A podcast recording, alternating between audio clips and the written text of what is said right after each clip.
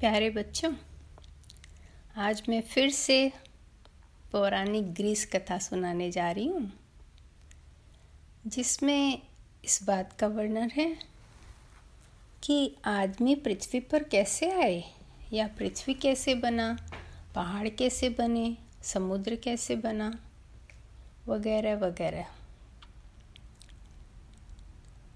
आपको ये सुनकर बहुत मज़ा आएगा, क्योंकि आज हम विज्ञान के युग में रहते हैं और आपको मालूम है मनुष्य की तरक्की के साथ कि मनुष्य कब जन्मे और कैसे जन्मे। आपको ये भी पता है कि समुद्र कैसे बने, पहाड़ कैसे बने, पृथ्वी कैसे बना।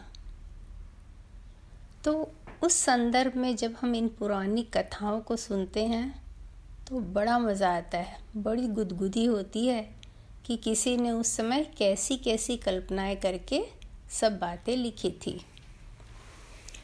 तो चलिए, हम उस समय की एक ग्रीस कहानी सुनते हैं। हुआ यूँ कि एक दिन तीन देवता जो उस समय समुद्र के किनारे घूम रहे थे तो उनकी नज़र पड़ी दो पेड़ों पर।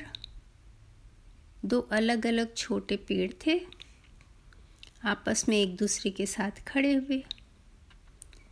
तो उनकी इच्छा हुई कि चलो, हम इनको ज़िंदा कर दें। ज़िंदा मतलब आदमी बना दें इनका। और उन्होंने क्या किया कि उस पेड़ में आत्मा भर दी और उसको सोचने की शक्ति दे दी और हाँ मूवमेंट दे दिया कि वो चल फिर सके। और ये भी फीलिंग दे दिया कि उसको मालूम पड़े कि वो सुखी है या दुखी। और उसके शरीर में लाल खून बहने लगा।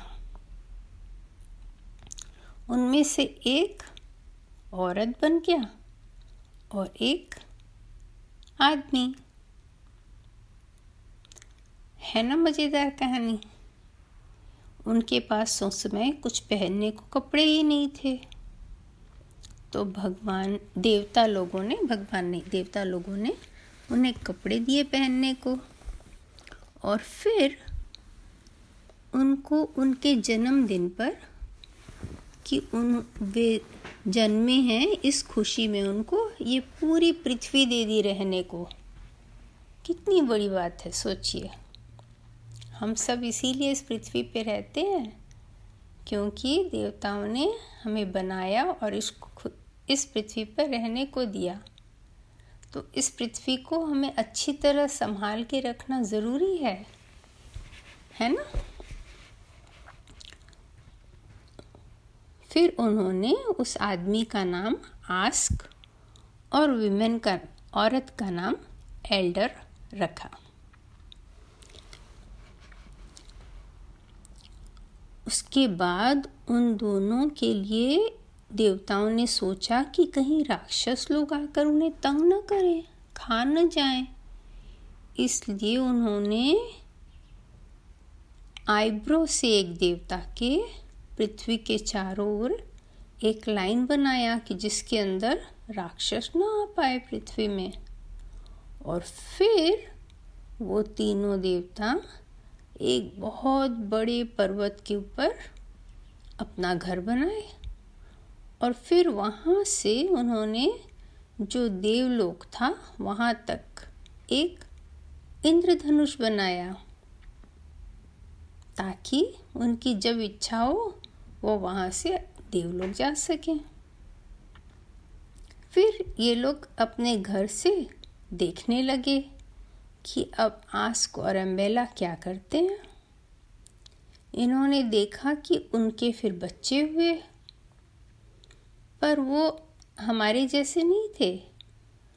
उनकी चमड़ी बहुत मोटी थी और उनके जो जॉइंट्स थे, उनसे आवाज़ आते थे।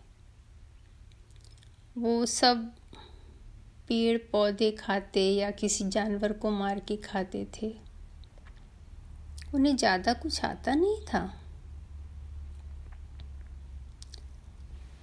उसके बाद जब उनके बच्चे हुए और फिर उनके बच्चे हुए, उन बच्चों के बच्चे, तब वे काफ़ी हमारे जैसे दिखने लगे और वो ज़्यादा बुद्धिमान भी हुए।